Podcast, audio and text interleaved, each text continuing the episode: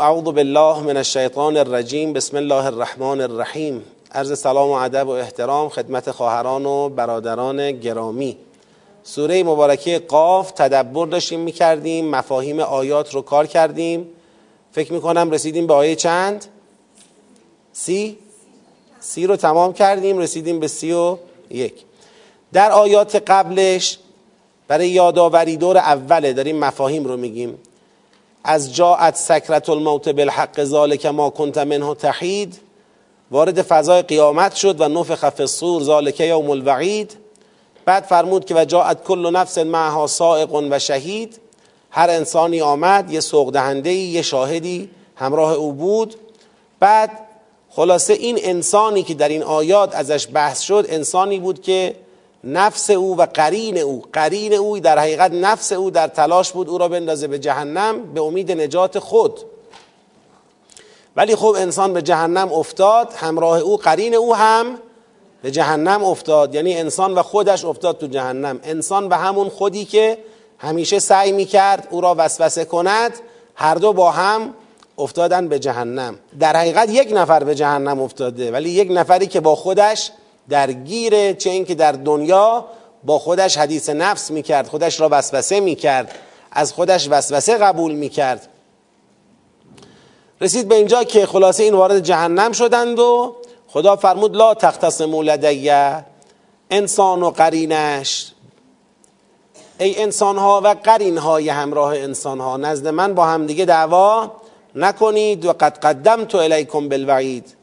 من تهدیدها رو قبلا فرستادم وعده های عذاب رو قبلا براتون فرستادم. ما یبدل القول لدی و ما انا بظلام للعبید. حکم من تغییر نخواهد کرد و این که شما امروز در جهنمید از روی ظالم بودن من نیست. یوم نقول لجهنم هل امتلعت روزی که به جهنم خواهیم گفت آیا سیر شدی؟ و تقول هل من مزید؟ و جهنم خواهد گفت آیا بیشتر هم؟ هست یعنی جهنم نسبت به بلعیدن جهنمیان چی داره؟ حالت ولع و حرس داره که هر چقدر بیشتر جهنمیان به کام او فرو برند. تا اینجا رو خوندیم رسیدیم به آیات جنت. و ازلفت الجنت للمتقین غیر بعید. و نزدیک شد بهشت برای متقین غیر بعید در حالی که دیگر دور نیست. هاذا؟ حالا راجع به نزدیک شد بهشت ممکنه سوال بشه تو ذهنتون. یعنی چی نزدیک شد بهشت؟ ما تو قرآن تعابیر مختلفی از ورود به بهشت داریم. یکیش همین نزدیک شدن بهشته. گفته میشه که وقتی جدا میشند متقین از غیره یعنی مؤمنین متقی از بقیه جدا میشن گویا اینها به سمت بهشت حرکت نمی کنند بلکه بهشت به سمت اینها حرکت می‌کنه. یعنی اون پدیده ای که خدا در نظر گرفته برای تحقق جنت گویا اون شروع می‌کنه به گسترش یافتن تا جایی که این افراد می‌بینن در بهشت چی شدن؟ واقع شدند. همینطوری اون گسترش یافت و اینا تو بهشت واقع شدند. در حالی که خب در اون گروه دیگر القیا اونا رو پرتاب می‌کنن تو جهنم اینا اما بهشت خودشون خودش میاد زیر پای اینها قرار می‌گیره. و ازلفت الجنت للمتقین غیر بعید. هذا ما توعدون لكل اواب حفیظ. این همان چیزی است که وعده داده می‌شوید. یعنی به این متقین گفته میشه این همان چیزی است که وعده داده می‌شوید. لکل اواب حفیظ برای هر اواب حفیظی. اواب از اوب اوب با توب هم خانواده است. خیلی ها اواب رو همون تواب دونستن. ولی اواب معنیش از تواب یه تفاوت ریزی داره. گفته میشه تواب کسی است که مثلا بعد از گناه رجوع می‌کند. به خدا یا به مناسبت گناه رجوع می کند به خدا اواب مطلق رجوع به خداست. یعنی اینطور نیستش که یک گناهی کرده به خاطر اون گناه یا الان در معرض یک گناهیه به خاطر نگرانی از اون گناه داره به خدا رجوع می‌کنه. نه این خودش یعنی ذاتش اینطوره که دائم به خدا توجه می‌کنه دائم به خدا برمیگرده. رجوع کردن به خدا رو میگن اوب. حفیظ هم نتیجه عواب بودن حفیظ یعنی نگهدارنده. حالا ببینید ما ما در آیات قبلی اون گروه قبلی که رفت توی جهنم بحثشون از چی شروع شد؟ از وسوسه. ولقد خلقنا الانسان و نعلم ما توسوس بهی نفسه. وسوسه بود. لذا اینجا که میگه حفیظ اواب حفیظ اواب حفیظ اون انسانی هست که خلاصه وسوسه رو چیکار کرده؟ مهار کرده. یعنی تحت تأثیر وسوسه نفس قرار نگرفته. حفیظ نگهدارنده خود از وسوسه پذیریه. خب چطور میشه انسان خود رو از وسوسه پذیری نگه داره؟ با عواب بودن. نگاه کنید همونجا که خدا می‌خواست هشدار بده آی وسوسه شونده حواست باشه چی داشت می‌گفت؟ می‌گفت نحنو اقرب الیه من حبل ورید از یتلقى المتلقیان عن الیمین و عن الشمال قعید. ما یلفظ من قول الا لدیه رقیب عتید. ما اقربیم من حبل الورید. ما عن الیمین و عن الشمال قعیدیم. ما نمی‌دانم رقیب عتیدیم. به خودش توجه می‌داد. اگر انسانی که در درون او داره فرایند وسوسه اتفاق میفته اگر این انسان به حضور خدا توجه کند می‌تواند وسوسه را چکار کند؟ مهار کند. برای چی خدا اونجا می‌گفت من حاضرم؟ چرا می‌خواست وسوسه شونده را به حضور خود توجه بده؟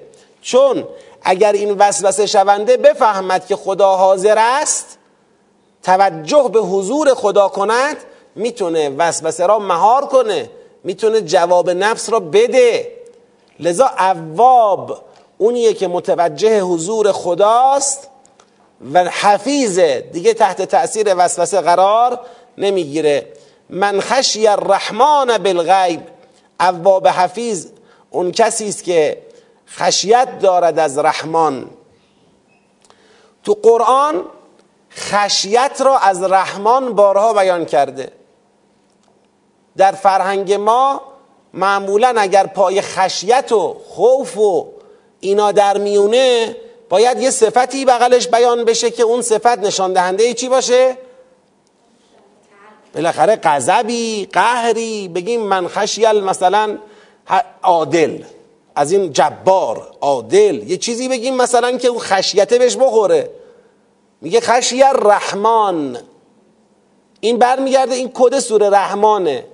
سوره رحمان رو یادتونه که سوره رحمان کل حرفش چی بود؟ جهنم قابل تکذیب نیست. کسی نمی‌تونه بگه چون خدا رحمانه پس جهنم نداره. چون خدا رحمانه پس آتیش وجود نداره.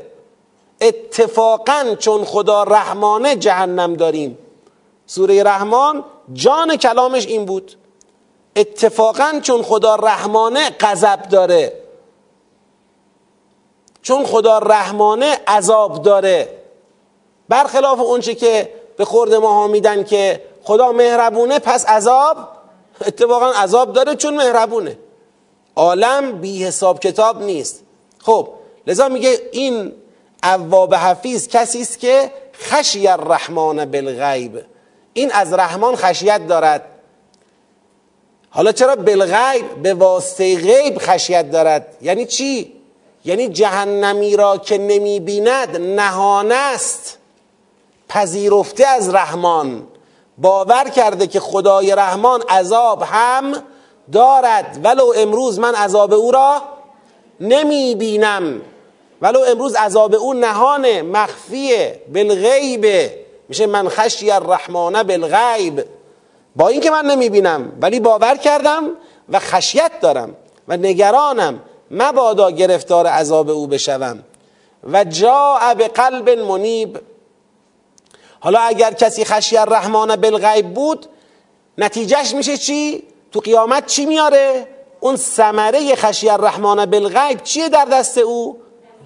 جا به یعنی آورد قلب منیب قلبی منیب را قلب منیب منیب اسم فائل از انابه مفهوم انابه چیه؟ مفهوم انابه اگر بخوام حالت انسانیشو بگم یه جور جلد بودنه شما اگر یک کبوتر رو در نظر بگیرید میگن این کبوتر چیه؟ جلده یعنی اگر شما در قفسم باز بذاری هر جام که بره بر میگرده این صفت را دارد. هر جام که بره بر میگرده این مال اینجاست. قلب منیب اون قلبیه که مثل اینکه به سمت خدا نسبت به خدا جلده. این طوری نیست که از خدا بخواد فاصله بگیره دور بشه یا خدا رو چکار کنه؟ فراموش کنه از یاد ببره. بگه جای دیگه دونش خوشمزه تر بود دونش بهتر بود آبش بهتر بود. نه. قلب منیب قلبیه که حالت جلد حالت وابسته به خدا پیدا کرده. حالت وابستگی به خدا این به غیر, به غیر خدا کارش را نمیفته میشه قلب منیب اگر خشی الرحمن بالغیب شد قلب منیب هم میشه سمرش پس اواب حفیظ. آقا اواب حفیظ کیه؟ من خشی الرحمن بالغیب و جاء به قلب منیب. این من خشی بالغیب رو ساختارش رو با اواب حفیظ تغییر داد. نگفت اواب حفیظ خاشع چی؟ اینجوری حرف نزد. گفت اواب حفیظ. حالا اواب حفیظ یعنی کی؟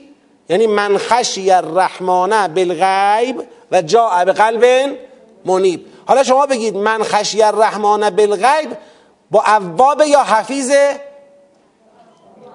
با عوابه جا به قلب منیب با حفیظه یا عوابه با حفیظه. یعنی قلبی که دیگه از وسوسه چی شده؟ آزاد شده. از دام وسوسه رها شده. دیگه جلد خداست. چیزی در دام چیزی قرار نمی‌گیره. پس هذا ما توعدون لكل اواب حفیظ من خشی الرحمن بالغیبه و جاء به قلب منیب. ادخلوها به سلام حالا جنت اومده جلو پاتونه بسم الله. داخل بشید به سلامن. به سلامن یعنی چی؟ یعنی اینکه اینجا دیگه آفتی، آسیبی، دردی، مرضی، حزنی، غمی، اندوهی، تزاهم نگران کننده دیگه اینجا متوجه شما نیست.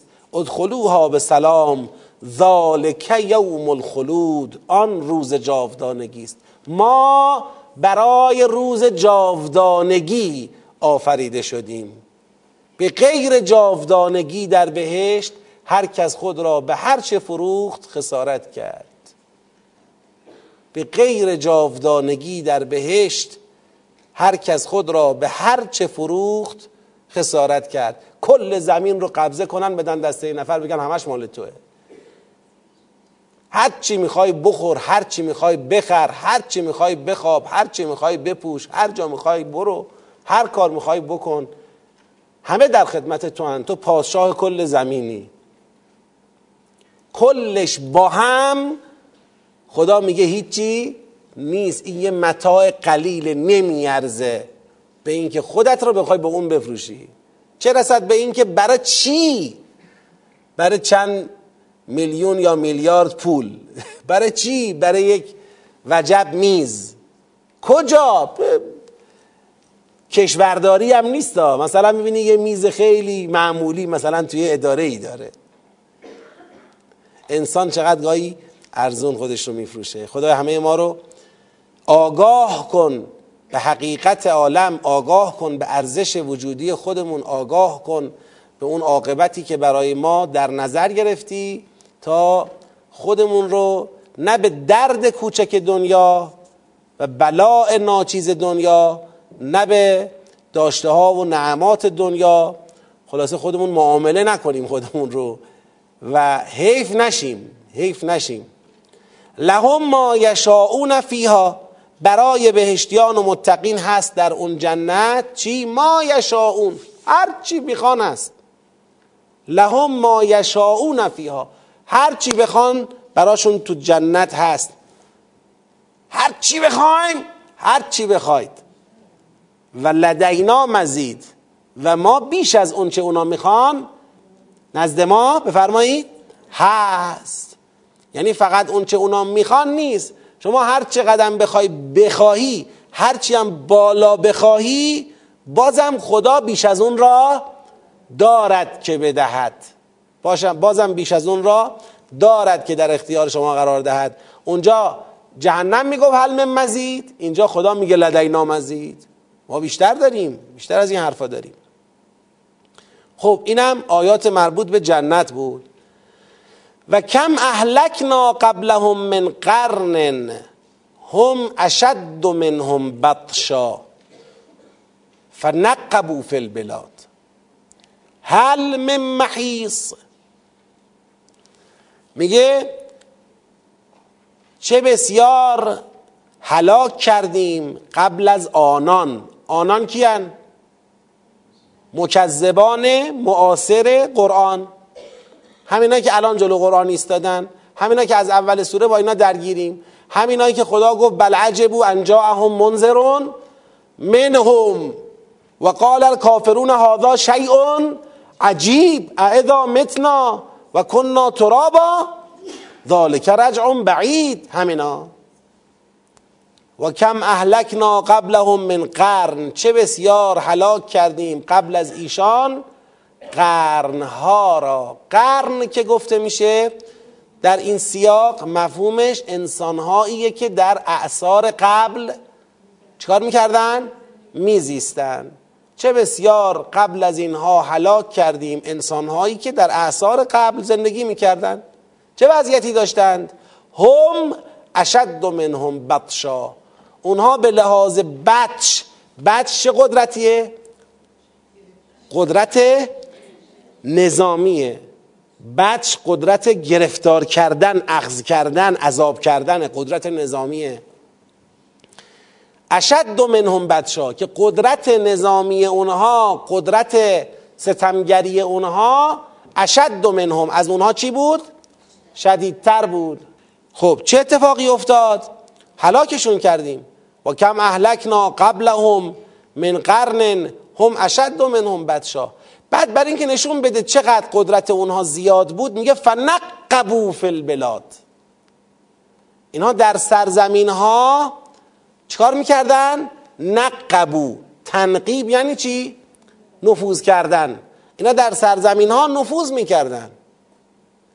قدرت های بزرگی که اقصانقات عالم رو تحت سیطره خودشون در می آوردن فنقبو فی البلاد. نفوذ می‌کردن کشورگشایی می‌کردن نفوذ می‌کردن. سرزمین ها رو تحت سیطره خود قرار می‌دادن. ما اینها رو هلاک کردیم. که از کافران و مکذبان معاصر قرآن قویتر هم بگید بودند.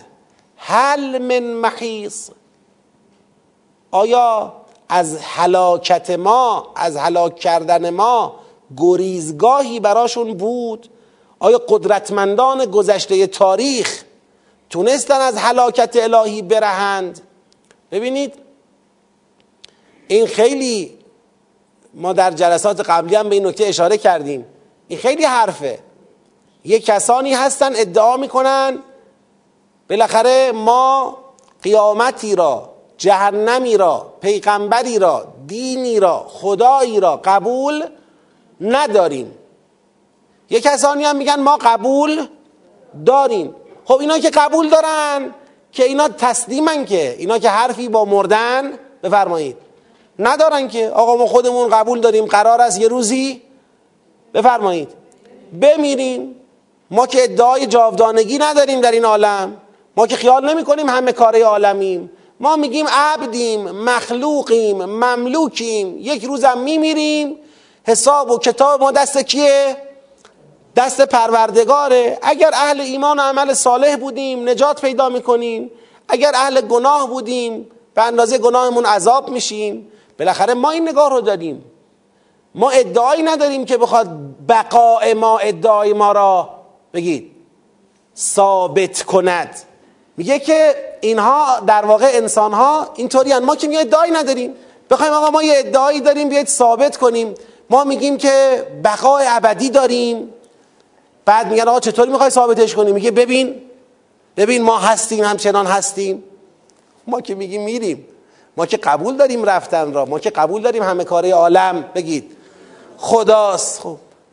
اما اونایی که در طول تاریخ در مقابل پیغمبران ایستادن تکذیب کردن معاد را پیغمبران الهی را فلان اونا حرفشون چی بوده؟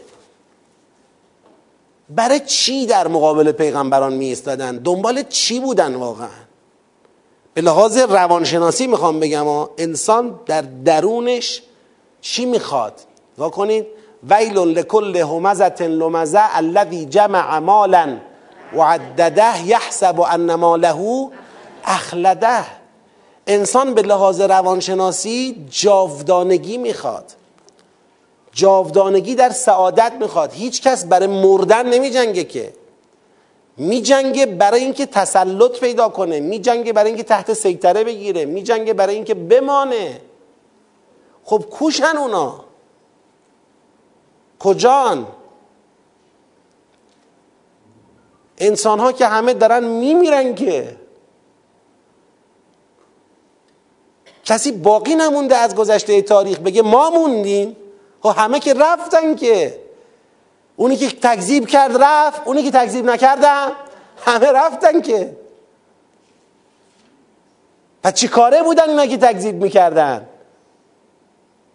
لاعقل میموندید. زحمت نبود میموندید اقلا تشریف داشتید.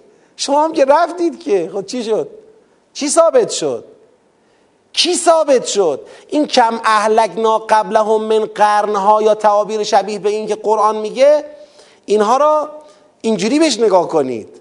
حرف مهمیه. می‌خواد بگه کجان؟ مکذبان قبلی تاریخ کجان؟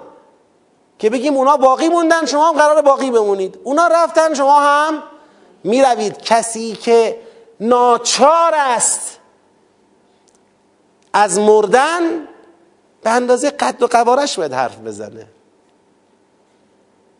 کسی که ناچار است از مردن. یه بار شما می‌تونستی نمیری باز می‌گفتیم اب نداره. حالا اینم یه منطقیه یه عده می‌خوان نمیرن اینا این ورن اینا که می‌خوان بمیرن بیان این ور همتون که هلاک میشید میرید که و کم اهلکنا قبلهم من قرنن تازه اونایی که کسایی مردن کسایی هلاک شدن قبلا که قویتر از الانیا بودن. این نظر شماه نظر اونا نیست. برای دو روز دنیا بهتر استفاده کردن آدم ها به تکذیب رو نمیارن. آدم ها برای جاودانگی همه آدم ها این یک مسئله روانشناسیه. هیچ آدمی فرضش موقعی که داره تلاش می‌کنه برای به دست آوردن فرضش از دست دادن نیست. فرضش نگه داشتنه. اشتباه محاسباتی آدم ها اینه که مصداق را قاطی می‌کنن و خدا داره تذکر میده. هم در سوره بلد تذکر داده هم در سوره همزه تذکر داده. میگه بابا تو دنبال ماندنی ولی دنیا اونی که تأمین می‌کنه حس تو را نیست. تو دنبال برای همیشه داشتنی. ولی دنیا اونی که فکر می‌کنی نیست. اشتباه ما اینه که مصداق و اشتباهی گرفتیم. ولی شما تو درون دل چه کسی این وجود داره که بله من الان شما نگاه کنید حتی تو قرآن این تعبیر رو براتون مثال بزنم. وقتی راجع به رجلین مثل می‌زنه قرآن میگه یکیشون میگه ما اظن الساعت قائمه اونی که داره بهش در واقع باغ داره و جنت داره و چه داره و چه داره؟ میگه ما اظن الساعت قائمه من فکر نمی کنم قیامتی برپا شود. این اولا. این ذهنیت اولم بعد میگه احتمال میده که بالاخره همه مردن منم چی میشم؟ میمیرم دیگه. میگه ولئن ردت تو الی ربی. و اگر هم من بمیرم و به سوی پروردگار برگردانده شوم لعجدن خیرا منها منقلبا. قطعا به بهتر از این قراره برسم. یعنی کسی با علم به از دست دادن و دیگر نداشتن و موقت بودن و محدود بودن کسی به تکذیب و به جنگ و به اینها رو نمیاره. می‌خواد به دست بیاره که برای همیشه داشته باشه. ولی می‌بینه از دستش رفت. خب خدا میگه همین که رفت شاهده. اینی که رفت را شما شاهد ببین. اینی که مکذبان قبلی تاریخ امروز نیستن شاهدیه که پس کاره هم نبودن. شما راه اونا رو نرو. چرا شما از این جاده می‌خوای بری؟ این جاده جواب خودشو قبلا داده. خب و کم اهلکنا قبلهم من قرن هم اشد منهم بطشا فنقبوا فی البلاد. انقدر قدرتمند بودن که در سرزمین ها نفوذ کردند ما هلاکشون کردیم. هل من محیص؟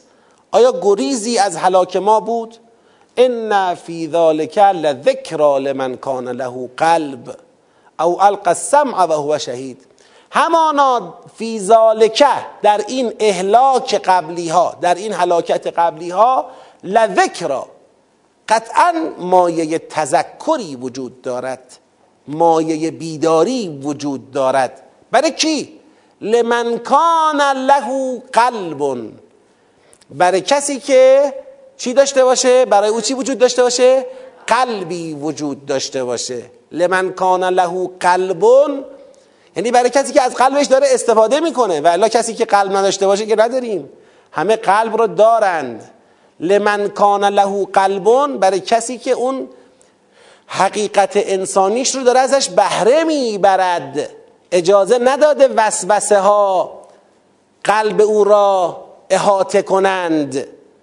قلب منیب دارد قلب جلد دارد قلب بیدار دارد. اونی که قلب بیداری داشته باشه اون از همین موضوع حلاکت گذشتگان چی می‌گیره؟ تذکر می‌گیره. ان فی ذلک لذکر لمن کان له قلب حالا یکی هم هست قلبش الان از وسوسه ها در محیط نجات بگید نیست در محیط نجات نیست الان قلب منیب آماده ای که حق را بپذیرد بگید در اختیارش نیست از خودش حقیقیش فاصله گرفته آیا راه نجاتی برای او نیست چرا او الق السمع و شهید آقا اگر کسی همین الان او قلب بیدار را دارد خب او که تذکر میپذیرد از همین حرف. آقا من قلبم بیدار نیست. دیگه راه نجات ندارم. چرا؟ القسم خوب گوش بده و هو شهید. و کلاتو چیکار کن؟ قاضی کن. هو شهید یعنی شاهد اون چه باش که گوش می‌دهی. یعنی نسبت به اون چه گوش می‌دهی به قضاوت برس. بر اون احاطه پیدا کن. ببینش. شهودش کن. تو اگر بخوایی می‌تونی با همین طریق راه باز کنی باز به ذکراه ببینید نگفته لمن کان له قلب و القسم میگه لمن کان له قلب او. یعنی یکی از این دو راهه. یا با قلب درک کنی و به ذکرا برسی از سخن خدا تذکر بپذیری؟ یا اگر با قلب قلب آماده تذکر پذیری نیست با خوب گوش دادن شاهدانه خوب گوش دادنی که کلاتو توش قاضی می‌کنی راه رو برای خودت باز کنی. بالاخره یکی از این دوتا راه رو برای انسان چه می‌کنه؟ باز می‌کنه. بله؟ این نمی‌خواد بگه اونی که قلب داره نمیشنوه. اونی که قلب داره یه پله جلوتره. یعنی آنچه را که در قرآن به او گفته شد مثلا خدا گفت کم اهلکنا قبلهم من قرن هم اشد منهم بطشا فنقبوا فی البلاد هل من محیص. این بلا فاصله از این موضوع قلب او به تذکر می‌رسه. یعنی برای درک انسانی پیدا کردن و متذکر شدن از اون آیه هجاب مانع و محیط ناهمگون نداره. مثل اینکه قلب آماده حرف صاف میشینه سر جاش. اما یه بار هست کسی این قلبه تحت وساوسه این قلبه خودش تو محیط آرامی نیست. مثل اینکه اون وسوسه کجاست؟ جایگاهش صدوره دیگه. صدر جایگاه قلبه. صدر پر وسوسه است قلبم تو محیط وسوسه است.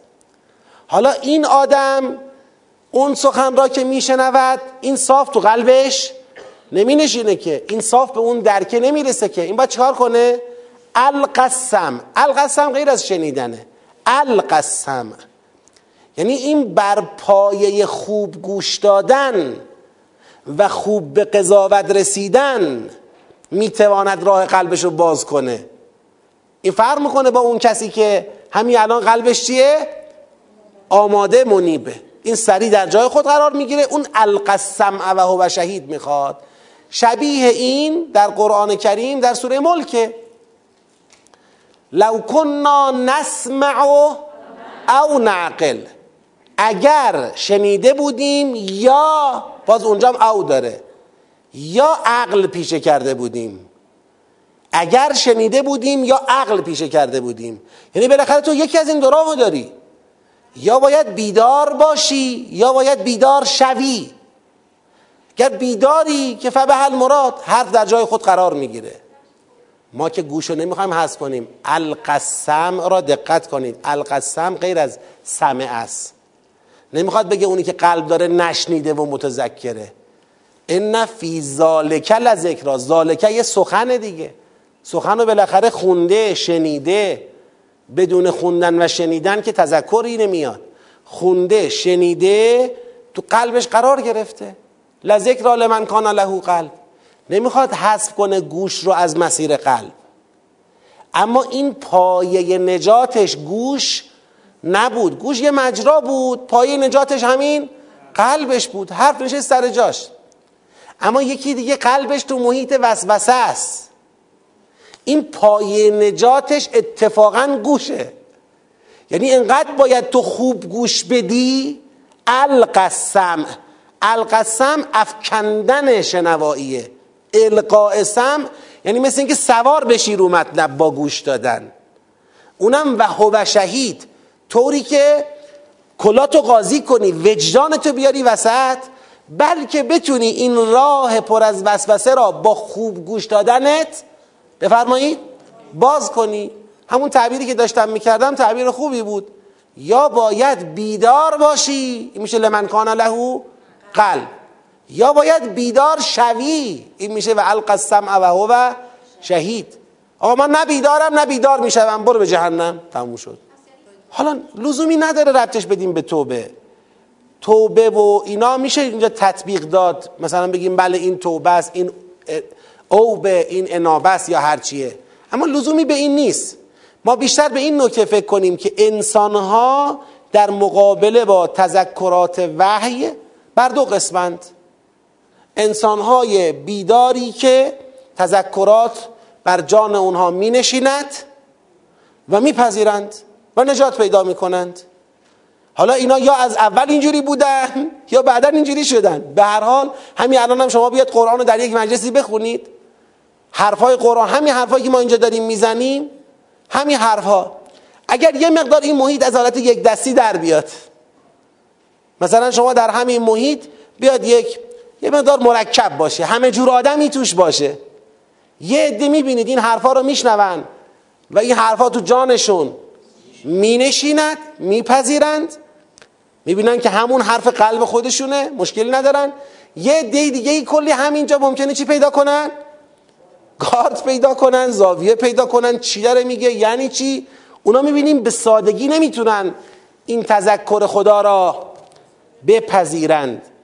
خب این یک واقعیته. حالا اون آدم ها آیا راهی برای استفاده از وحی ندارند؟ چرا؟ اونجا باید هو شهید. حالا این هو شهید رو اینطوری هم می‌تونیم معنی کنیم. هو شهید یعنی اینکه آقا بالاخره اگر شما به ذات انذارها دقت کنید شما شاید نتونی انذارها رو با همه وجودت تصدیق. بفرمایید. تصدیق کنی. اما آیا می‌تونی مستدل تکذیب کنی؟ آیا می‌تونی بگی نیست؟ شما شاید بگی آقا من برای بودنش قانع نشدم که جهنمی باشد که عذابی باشد. من برای بودنش قانع نشدم. اما می‌تونی برای نبودنش استدلال کنی؟ که عذابی نخواهد بود حساب کتابی نخواهد بود جوابی نخواهد بود. می‌تونی؟ نه. خب همین کلاهیه که باید قاضی کنی. نه نه نه نه. هو شهید رو به من برمیگردونم. من کان له قلب بله؟ چرا دیگه؟ او همون منه. چرا به خدا برگردونیم؟ آه می‌دونم. الان اینجا مگر من خدا بود؟ یه بار خدا راجع به خودش حرف می‌زنه. نه. ما به ظاهر. ببینید شما باید جواب بنده رو بدید. ما اینجا من داریم. لمن کان له قلب. این خداه؟ او القسم خداه؟ این هوه را چرا از هوه القا هوه لهو هوه من جدا می‌کنیم؟ ما که دلیلی در لفظ برای اینکه این هوه الله باشه نداریم. و اصلا اینجا فضا فضایی نیست که ببینید ما بخوایم الان راجع به خب و خدا شاهد است. خب خدا شاهد است که چی؟ الان که چی؟ الان مسئله ما اینه که آدم ها باید یا بیدار باشند یا بیدار شوند. داشتم چی می‌گفتم باز؟ آ این وهو و شهید رو داشتم توضیح می‌دادم که این وهو و شهید یعنی اینکه وقتی شما می‌بینید برای انکار معاد این خواهش می‌کنم از این صنعت خیلی استفاده کنید. حتی در ارتباط با بچه هاتون فامیلتون دوستانتون همکارانتون. یه وقتایی بعضی ها خیلی فاز استدلالی برمیدارن. خب همیشه شما رو می‌خوان بکشن به چی؟ استدلال. آقا استدلال کن بینم استدلال همه شما باید استدلال کنی. برای ثابت کردن همه چیز استدلال کنی. انگار که تکذیب استدلال نمی‌خواهد. انگار که فقط تصدیق استدلال می‌خواهد. دیگه تکذیب استدلال نمی‌خواهد. آقا شما که میگی نیستم بی زحمت استدلال بفرمایید ببینیم. نیست دیگه. یه دو تا دلیلم تو بیار بگو بنا به این دلیل نیست. بنا به این دلیل عذابی در کار نیست. قیامتی در کار نیست. پیغمبری در کار نبوده. یه دلیلم تو بیار. بعد ببینیم شما دلیل چقدر ارزش استدلالی داره. راجب اونم یکم ما صحبت کنیم آخه. خب این که می‌خوام بگم هو و شهید یعنی بابا تو که خودت می‌دونی. انکار معاد انکار عذاب بر پایه استدلال تو وجود تو نیست. بر پایه یک چیه؟ یه آرزو. دوست داری که نباشه. همین. حتی نمی‌تونی حدس بزنی که نیست. فقط دوست داری که نباشه. به غیر این چیه آخه پشت این تکذیب تو؟ هیچ خب پس حالا که به این موضوع اگر به این حقیقت توجه کنی اون موقع باید استدلال اونی که میگه هست را خوب بگید. بشنوی. این میشه القسم و شهید. یعنی اونی که خودش می‌دونه حرف او بر پای استدلال نیست لاقل حرف اون کسی که داره میگه عذاب هست قیامت هست را خوب گوش بده.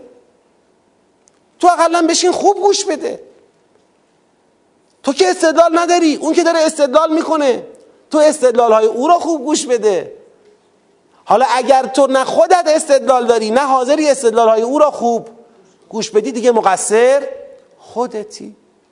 لذا یا باید آدم قلبش بیدار باشه و بپذیر حقیقت رو و یا اگر قلب انسان در محیط وسوسه است در محیط بیدار در حالت بیدار نیست باید القسمعه و هو شهید باشه. یعنی القاء سمع بکنه خوب گوش بده و به طرز شاهدانه گوش بده. بعد میفرماید و لقد خلقنا السماوات والارض و ما بینهما فی ستت ایام. و به تحقیق ما خلق کردیم آسمان ها و زمین را و آنچه را بین آسمان ها و زمین است در شش مرحله در شش روز. روز در اینجا 24 ساعت گردش زمین به دور خود نیست. روز در اینجا مرحله است. شاهدش هم اینه که خب تا قبل از اینکه آسمان ها و زمین خلق بشود زمینی که بخواد یه 24 ساعت دور خود بگردد یه روز 24 ساعت درست بشه هم که نبود که. این خروجی این خلقته. پس اینجا مرحله است. و ما مسنا من لغوب. و هیچ حالت خستگی رخوت به ما اصابت به ما نرسید. یعنی ما با خلقت آسمان ها و زمین در شش مرحله یه کوفتگی یه خستگی یه رخوتی برامون بیاد بگیم حالا یه چرتی هم بزنیم برای ما پیش نیامد. این و ما مثلا من لقوب رو یکم جدی بگیرید. توی تحریفات کتاب های آسمانی میگن خدا در شش روز آفرید روز هفتم چکار کرد؟ استراحت کرد. روز هفتم استراحت کرد. تعطیل کرد استراحی استراحتی حالا بکنیم چرتی بزنیم یه خستگی در کنیم تا بعد بریم چی میشه. با همین خدا استراحت کرد پایه نقص و جهل و ترس و نگرانی های خدا رو می‌ذارن. با همین.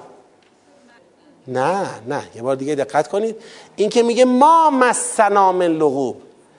چه شما عجز بگیری چه خستگی بگیری که هر دوتا هم یکیه و فرقی نداره میگه خستگی یا عجزی به ما نرسید. من دارم اینو توضیح میدم که چرا خدا رو این جمله تاکید کرده؟ چرا میگه ما مسنا من لغوب؟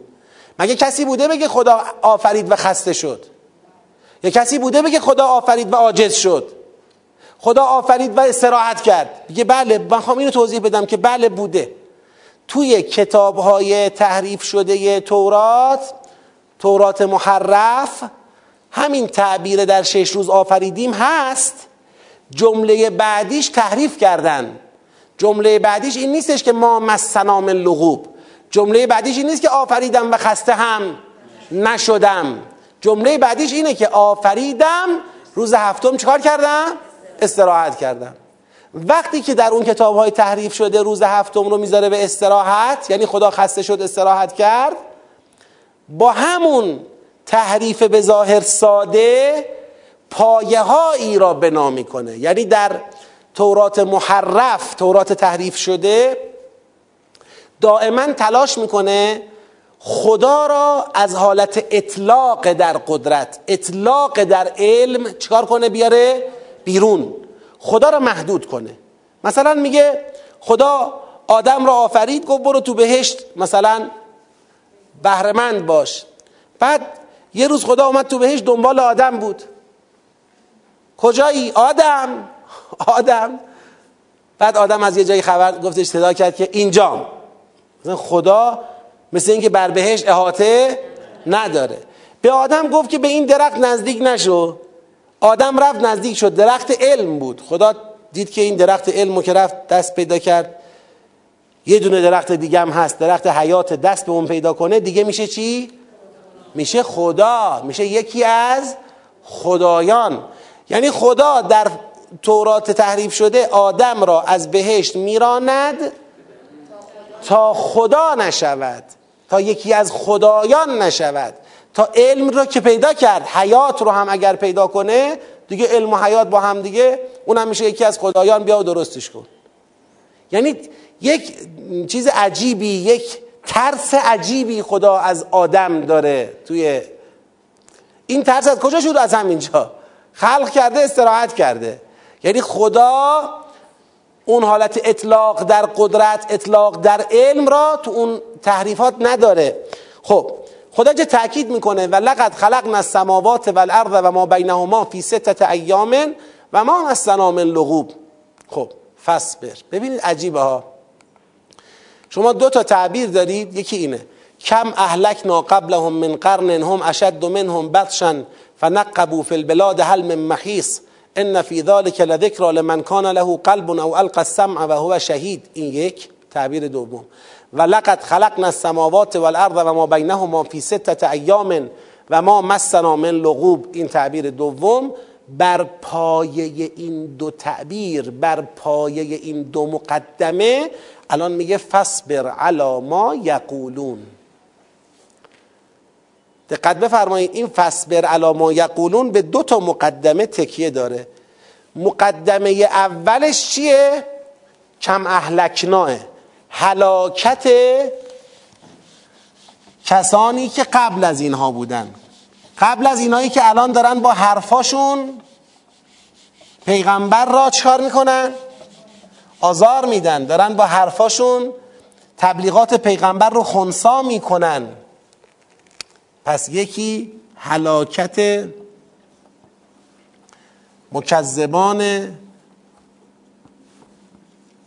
قبلی دومی هم قدرت مطلق خدا.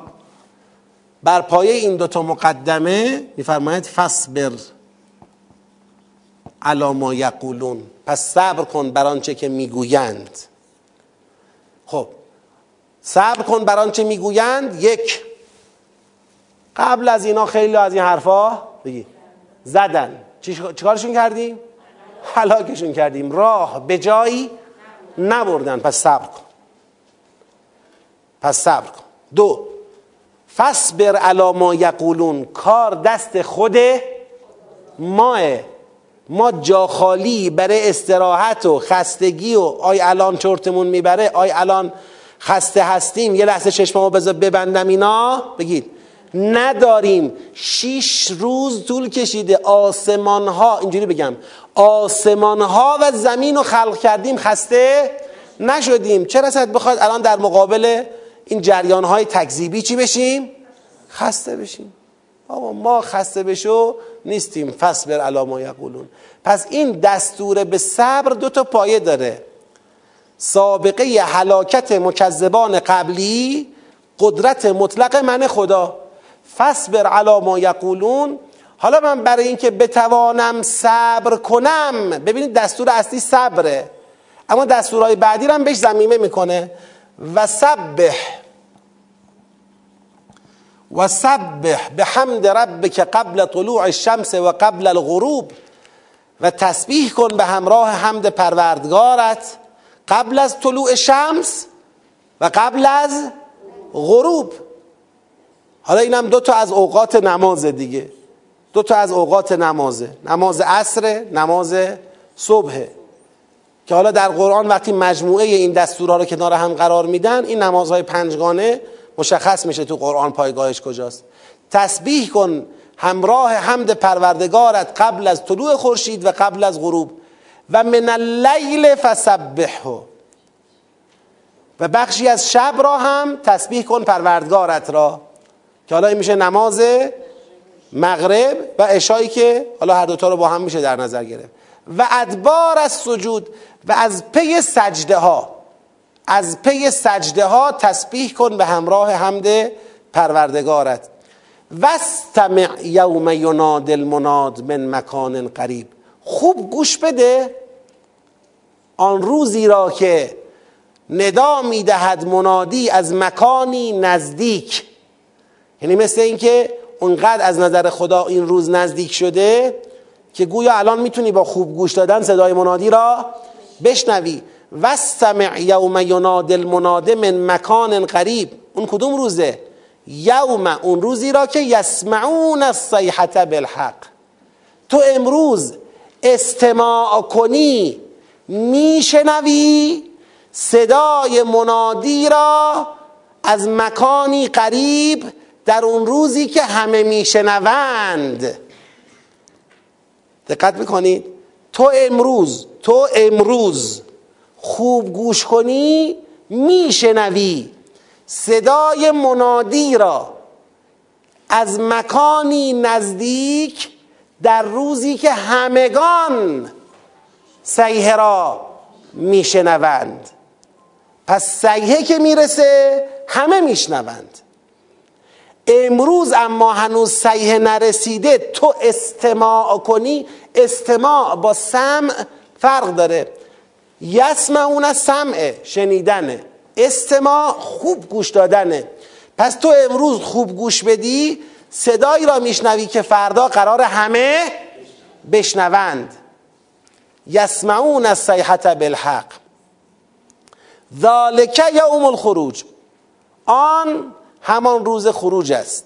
روز خروج انسان ها از دل خاک برای محشور شدن. انا نحن نحیی و نمیت ما همانا کسی هستیم که زنده می‌کنیم و می میرانیم و الینا المصیر. بعد از اینکه میراندیم بازگشت به سوی ماست. در چه روزی این بازگشت تحقق پیدا می‌کنه؟ یوم تشقق الارض عنهم سراعا. روزی که زمین از آنها با سرعت چه می شود؟ جدا می شود زمین از آنها جدا می شود چیه؟ ایاتون باشه اول سوره گفت ما قد علم ناماتن قسل اردو منهم. زمین اینها رو بعد از اینکه مردن چکار کرد؟ کم کرد. خورد خورد خورد تموم شد. شدن جزء زمین. جزء زمین شدن. اما اینا انسانهایی هستن که قرار دوباره از زمین چی بشن؟ خروج به پیدا کنن. این زمینی که در کتاب الهی و به قانون الهی اینها را خورده اینها دو مرتبه بازسازی میشن. زمین از اینا چی میشه بازن؟ جدا میشه. میشه یوم تشقق الارض عنهم سراعا ذالک حشر علینا یسیر. این حشری است. این جمع کردنی است. سوق دادنی است که علینا یسیر بر ما آسان است. نحنو اعلم به ما یقولون. ببینید دلیل اینکه گفتم فسبر از بین این دستورها از همه مهمتره این آیه است. اینجا سبه داشتیم. نمی‌دونم دوباره سبه ها داشتیم. وستمع یوم یناد المناد داشتیم. اما از بین اینها کدوم قسمتش ادامه پیدا کرد؟ ما یقولون فسبر علا ما یقولون. میگه نحنو اعلم به ما یقولون. اینو شما وصل کن به فسبر فسبر علا ما یقولون نحنو بگید اعلم به ما یقولون. پس این وسط از سبه به حمده تا برسه به نحن و اعلم و به ما یقولون اینا همش چیه؟ همش برای کمک به فسبره یعنی این فسبر اصل ماجراست. فسبر علا ما یقولون. نحن اعلم به ما یقولون. و ما انت علیهم به جبار پیغمبر تو بر اونها جبار یعنی در توان تو و قدرت تو نیست که بخواهی اونها را به قبول این مطلب واداری مجبور کنی.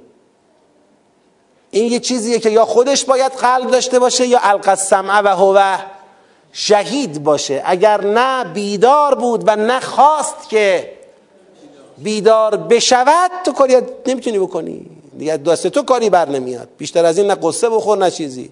و ما انت علیهم به جبار فذکر بالقرآن پس تذکر بده به واسطه قرآن. چه کسی را؟ من یخاف و وعید. کسی را که از وعده ها میترسد. وعده های عذاب. فذکر بالقرآن من یخاف و وعید. بفرمایید.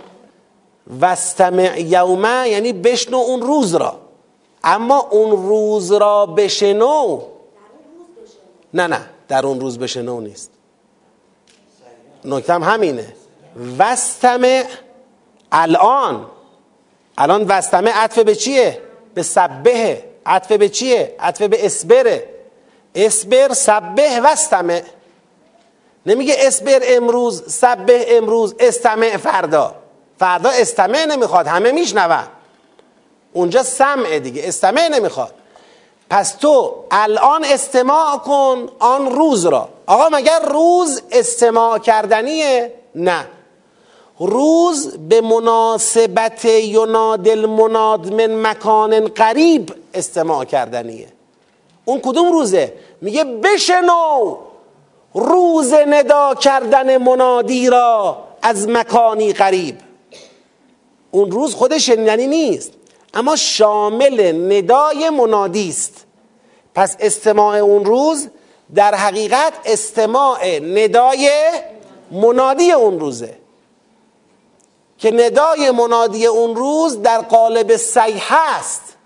و این سیحه را در خود آن روز همه بگید میشنوند. اما تو امروز استماع کنی میشنوی. اینو چرا پیغمبر میگه بشنو؟ اگر تو امروز خوب گوش بدی با اون گوش باطنیت اون صدا را بشنوی آروم می‌گیری دیگه صبرت میاد.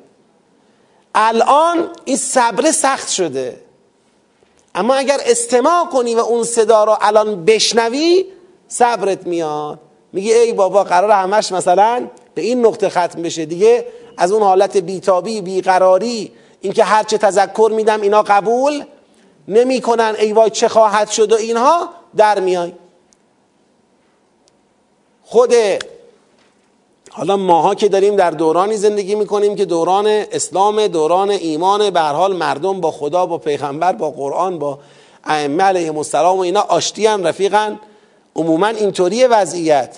یه مقدار می‌بینیم که یه فضاهایی درست میشه فضاهای تکذیب و فضاهای مخالفت و اناد و فلان و اینا. فوری دلامون چی میشه؟ بیقرار میشه بیتاب میشه. چی خواهد شد؟ چی قراره بشه؟ احساس می‌کنیم نه دیگه تموم شد. مثلا کارت دست رفت چه شد؟ خب پیغمبر اکرم پیغمبران الهی خیلی به دلداری از طرف خدا. نیازمند بودند و جانشینان اونها هم همینطور و پیروان اونها هم همینطور. در طول تاریخ که بتونن بر اون مسیر ثبات قدم به خرج بدن. منفعل نشن میدان را خالی نکنن جان نزنن عقب نرن. بتونن لازم امر به معروف کنن نهی از منکر کنن لازم جهاد کنن لازم به هر حال با تدبیر پیش برن و امر خدا را در عالم پیش ببرند. این بیان ها برای اینه. پس اینجا هم دستور به صبر و دستور اصلی دستور به صبر دستور به تسبیح و حمد و استمع یوم مناد المناد و اینها همش برای چیه؟ پشتیبانی از همون دستور به صبر. خب ما بریم تو بحث تشخیص سیاق ها حالا در این قسمت کتاب که مطالبی داریم شما هم دیدید. اما فارغ از بحث کتاب می‌خوام دیدگاه خودتون رو اگر مخالف کتاب هست بشنوم. شما می‌دونید که ما پیشنهاد کردیم که از آیه یک تا یک تا پونزده سیاق اوله. مخالفی اگر داره با استدلال بنده میشنوم. بفرمید ببینید سوالشون رو من بیان می‌کنم و جوابش رو هم به اندازه بزاعتم عرض می‌کنم. سوال اینه که در کذبت قبلهم قوم نوح و اصحاب الرس و سمود و آدون و فرعون و اخوان و لود و اصحاب الاکل آخر ما اگر بخوایم اتصال آیه دوازده را به قبل بررسی کنیم در قبل آیه قبلش میگه رزقا للعباد و احیینا بهی بلدتا میتا کذالک خروج باز آیه قبلیش میگه و نخله واسقات لها طلع نضید. باز قبلیش میگه و نزلنا من السماء ماء مبارکا فانبتنا بهی جنات و حب الحصید. یعنی تا چند آیه همینطور که ما میریم بالا همه داره پدیده های چی رو میگه؟ نعمات الهی آسمان زمین بارش رویش داره اینا رو میگه.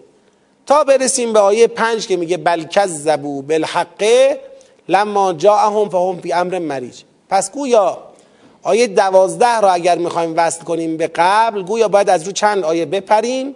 وصلش کنیم به آیه چند؟ پنج. در حالی که در قواعد سیاق شناسی ما این روش رو مردود می‌دونیم پریدن از رو آیه ها را مردود می‌دونیم باید حتما آیه به آیه قبل و یا جمله قبل هر کدام که اوسع باشد متصل باشه سوال متوجه شدید چی شد؟ کسی می‌خواد جواب بده؟ میگن کذال کل خروج که در این آیه آیه 11 گفته آیه 12 که میگه کذبت قبلهم قوم نوح و اصحاب الرسه و سمون اینا چی کذبت. خروج رو. قبول می‌کنید؟ باشه. کذب رسول در ادعای خروج دیگه. من میگم آقا فلانی را تکذیب می‌کنم. تکذیب که مطلقا روی نفر سوار نمیشه. یعنی او یه حرفی زده من حرفش را دروغ می‌دونم. او چی گفته؟ من میگم دروغه. اون میگه قیامت هست من میگم دروغه. این میشه تکذیب. پس اون که میگید رسول اون منافاتی با تکذیب کذالک الخروج نداره. کذالک الخروج را دروغ می‌داند که رسول را تکذیب می‌کند. اما من نکته رو حالا غیر از کذالک الخروج به نظرم می‌رسه اشاره خوبی کردید اما به غیر از این ما گفتیم هر کدام که چی باشد؟ اوسع باشد. خب بفرمایید. حالا سوالشون بین دوازده و یازدهه ما الان می‌خوایم فقط این رو نشون بدیم که در حقیقت آیه دوازده که میگه کذبت قبلهم قبلش همون آیه پنجه تمام جملاتی که هست افلم ینظرو؟ حالا همه دیگه زید افلم ینظروه. آیا نگاه نکردن به چی؟ آسمان که کیفه بنیناها زیناها و ما لها من فروج. دیگه به چی؟ والارض. که مددناها و القینا فیها رواسیه و انبدنا فیها من کل زوج بهیج تبصرتا و ذکرا لکل عبد منیب. دیگه چی؟ به این که نزلنا من السماء ماء مبارکا فانبتنا بهی جنات و حب الحصید و النخل باسقات الله تعالی نزید رزقا للعباد. و احیینا بهی بلدتا میتا كذلك الخروج. یعنی اینا سه تا مفعول افلم ینظروه. آیا مورد مطالعه قرار ندادن سه چیز را؟ یک خود آسمان را. دو زمین را. سه بارش و رویش را اینا رو مورد مطالعه قرار ندادن. کیا افلم ینظرو؟ فائلان افلم ینظرو. فائلان افلم ینظرو کیا بودن؟ فائلان کذبو بودن. حالا من می‌خونم. بل کذبوا بالحق لما جاءهم فهم فی امر مریج افلم ینظروا کذبت قبلهم قومو حالا اون از ال السماع به بعد همه زیل ینظروه. پس بنابراین به همون قاعده اوسع اگر توجه کنیم آیه دوازده اتصالش به آیه پنج تا یازده به وضوح برقراره. چون شش تا یازده یک جمله چیه؟ یک جمله بلند و مرکبه. این مطلب رو این که فرمودید مثلا اگر ما می‌خواستیم اینو یه سیاق بگیریم انگار یه جهت کاملی نداشت انگار یه حرف تامی نداشت. برای همین ما اینو یه سیاق نمی‌گیریم. ببینید من خودم یه وقتا این حرف رو می‌زنم در یه جاهایی ولی در حد مثلا قرینه در حد دلارامی نه در حد استدلال. این استدلال نیست. استدلال باید به همون روشی که گفتم آیه به آیه یا جمله قبل هر کدام که اوسع باشد اتصالش ثابت بشه. حالا یا اتصال ادبی یا اتصال مفهومی. این استدلاله. اما خب الان اینم ما دلمون آروم می‌کنه. میگیم بالاخره آقا این اینم همون حرفو داره میگه. اگه اون به اون وصل نشه دیگه تو دلش حرف خاصی انگار نداره. این در حد دلارامی خوبه. پس از آیه یک تا پونزده به غیر از شبه بین آیه یازده و دوازده دیگه شبهی نداشتیم که مثلا اینو به اون چرا وصل کردید و اینا؟ بل کذبو اتصالش به قبل. چگونه برقرار میشه؟ سوال اینه بل کذبوی آیه پنج اتصالش به آیات قبل چجور برقرار میشه؟ احسن اصلا بل ازرابه حالا باید ببینیم ازراب از چیه؟ ازراب بل کذبو از بل عجبوه. یعنی تمام اونا بل عجبو بود. حالا می‌خواد بگه بل کذبوه یعنی یک مرحله ببره جلو. احسن. یعنی اینا چیه؟ اینا دوتا قسمن. برای اون جواب قسم محذوف. اون جواب قسم مقدر. دو تا بل اومده این دو تا بل تو عرض هم و در عین حال تکاملی. یعنی دو تا بله که هر کدوم به قبلی ناظره. بل دوم به بل اول و بل اول به اون جواب قسم. قاف و القرآن المجید یادتون باشه چی گفتیم راجع به جواب قسم؟ انک لمن المنذرین. تو از انذار دهندگانی. بلکه اینها تعجب کردند از اینکه یکی از خودشون اومده داره میگه شما پس از مرگ قرار زنده بشوید. و میگن این چیز عجیبیه. چطور ممکنه ما بمیریم خاک بشیم دوباره بخوایم زنده بشیم؟ بلکه اینها حقی را که برایشان آمده دارند دروغ میشمارند و در امر مریج فرو رفتهاند.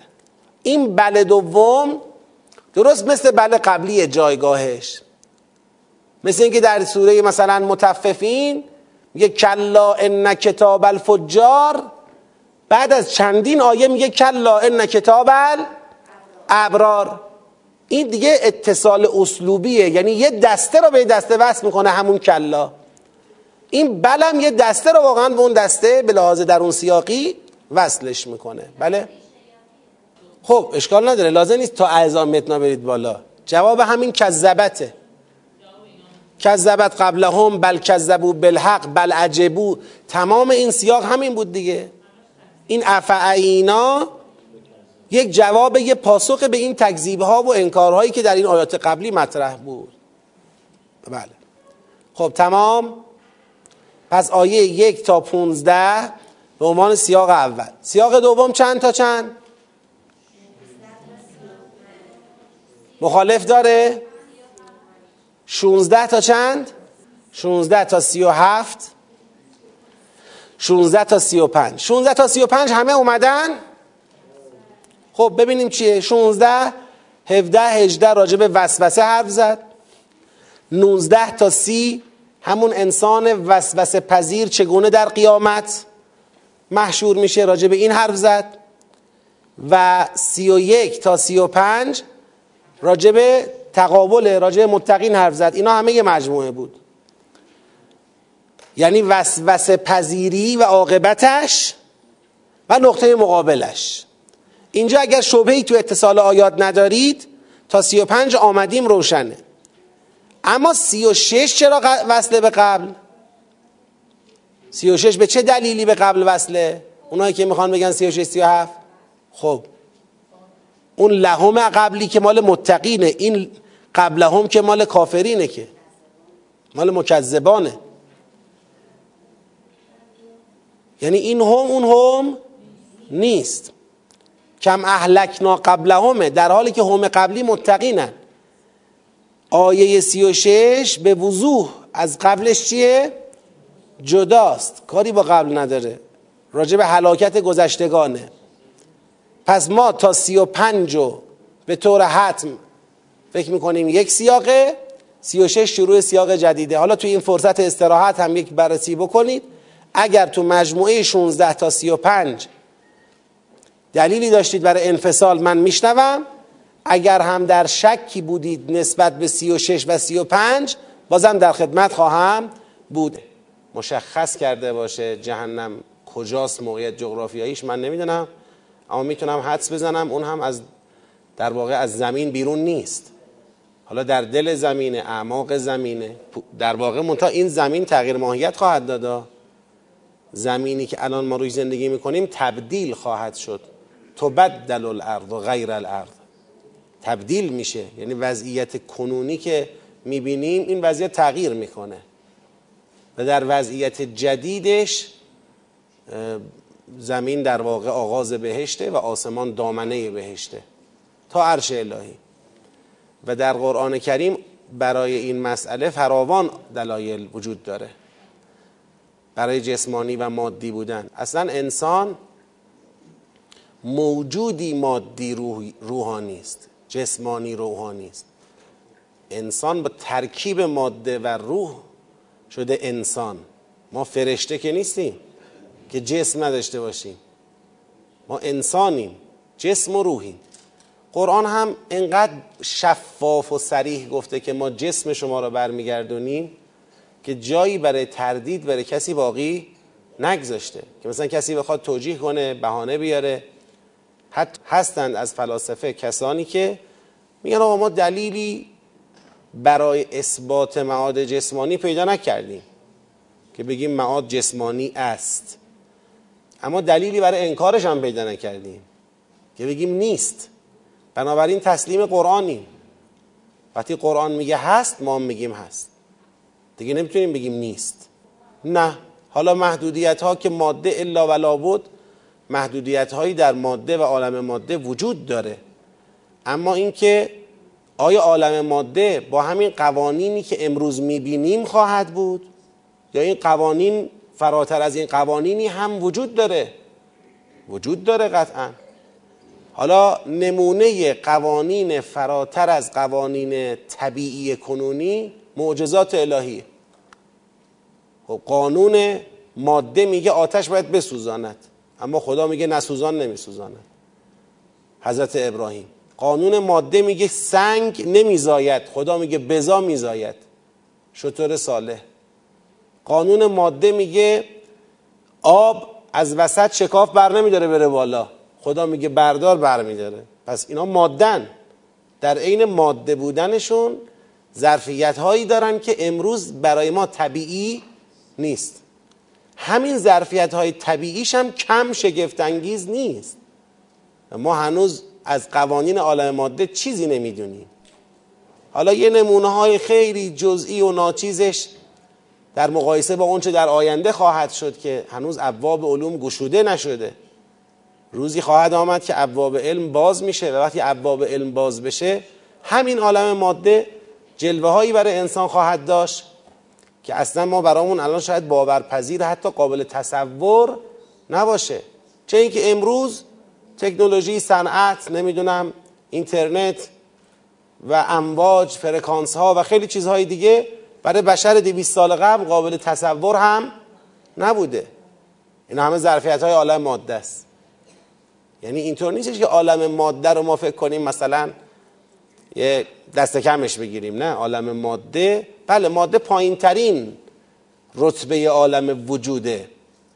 اما انسان بر پایه عالم ماده آفریده شده و بر پایه عالم ماده محشور میشه و بر پایه عالم ماده دوام خواهد داشت.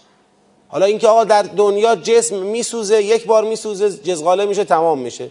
اما تو جهنم خدا میگه پوستش میریزه دوباره میرویانم.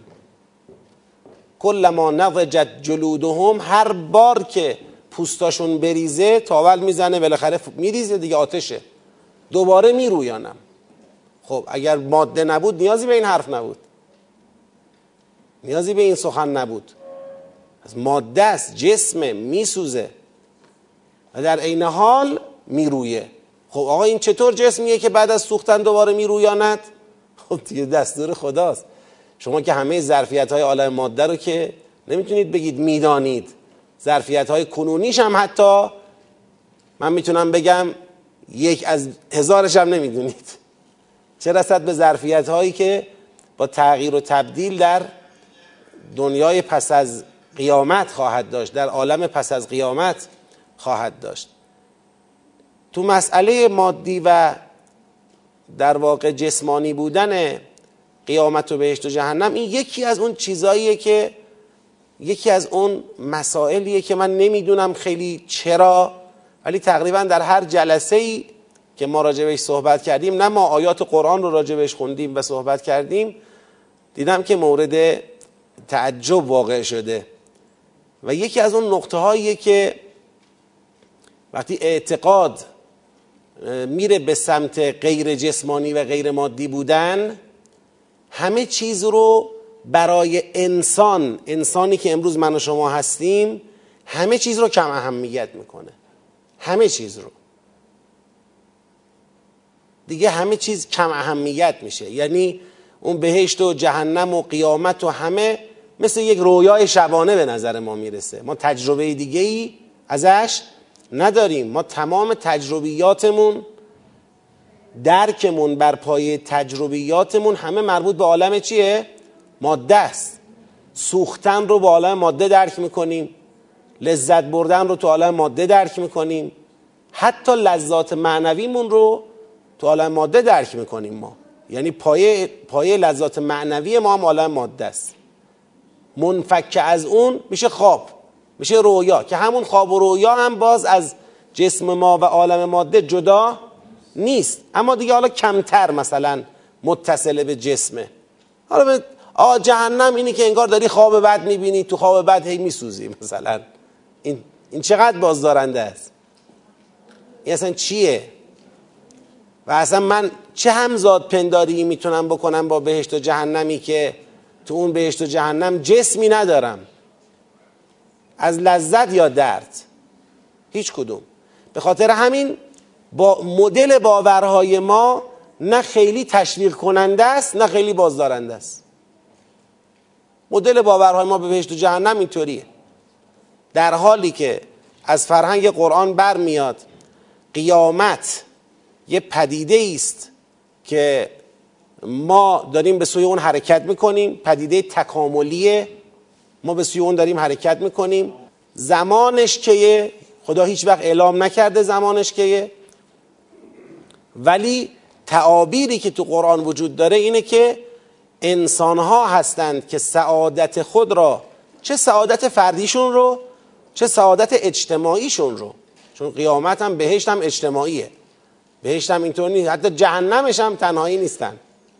افراد تک به تک مثلا. بله تک به تک جواب پس میدیم. اما دست جمعی هستیم. تو بهشت و حتی تو جهنم. اینکه انسان ها خودشون باید سعادت فردی و اجتماعی و حتی خانوادگی سوره تور می‌رسیم سعادت خانوادگی در بهشت. این رو خودشون باید به وجود بیارن باید رقم بزنن. و در تعابیر قرآن بهشت همون روزی است آغاز بهشت همون روزی است که خدا به وعده ارث دادن زمین به متقین عمل کرده. اون بهشت. تو, تو فرهنگ ما این کدوم روزه؟ ظهور. ما میگیم ظهور فرهنگ شیعی ما میگه ظهور. اتفاقی است که وقتی میفته بعدش زمین به متقین ارث داده میشه. اینکه ولقد کتبنا فی الزبور من بعد ذکر ان الارض یرثها عبادی الصالحون. بندگان صالح من زمین رو ارث می‌برن. ما میگیم کی؟ بعد ظهور. قرآن میگه کی موقع شروع بهشت قیامت. خب این دوتا قابل جمعه. یعنی ظهور اون پدیده آخر الزمانی انتقال از این عالم به عالم بعده. این اتفاق خواهد افتاد قطعا. یعنی انسانها رقم می‌زنند اون بهشت موعود را. صالحان شایسته اون بهشت موعودند. ما برمیگردیم به اون بهشتی که روزی پدرمون آدم علیه السلام از اون بهشت رانده شد و ما قرار برگردیم. اون کجا بود؟ مگر آدم علیه السلام وقتی خلق شد مثلا در مریخ خلق شد مثلا پنجاه هزار کیلومتر اونورتر خلق شد نزدیک های خورشید بود بیرون از من آدم از زمین خلق شد از خاک زمین. آدم رو زمین آفریده شده. آدم تو آسمون آفریده نشده که. و در زمین در بهشت بوده. زمین همون بهشت بود. و اون اتفاقی که افتاد در آغاز خلقت و اون وسوسه و اون حادثه بیرون رانده شدن آدم علیه السلام حبوط حبوط تنزله. حبوط این نیست که از بالا اومد پایین. اون رتبه و جایگاهی رو که داشت بنا بود روی زمین زندگی کنه بدون تشنگی، گشنگی، خستگی، ناراحتی. بهشت بود زمین. این جنت زندگی کنید.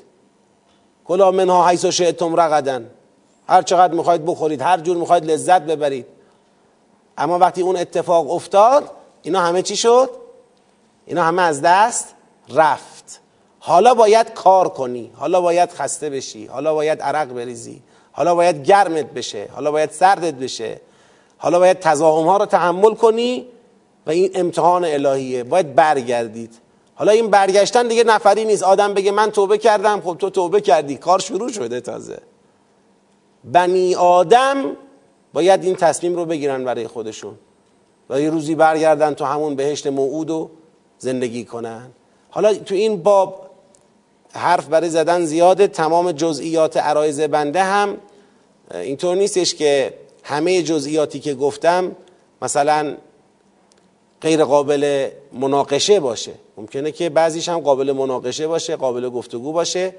ولی کلیت اون مقدار قدر متیقنی که عرض می‌کنم از قرآن و از روایات و منابع دینی که بدون تردید قیامت امری مادی بهشت و جهنم امری مادی و در عین حال روحانی و معنوی است. اینکه صرفا معنوی باشه حتما چنین نیست.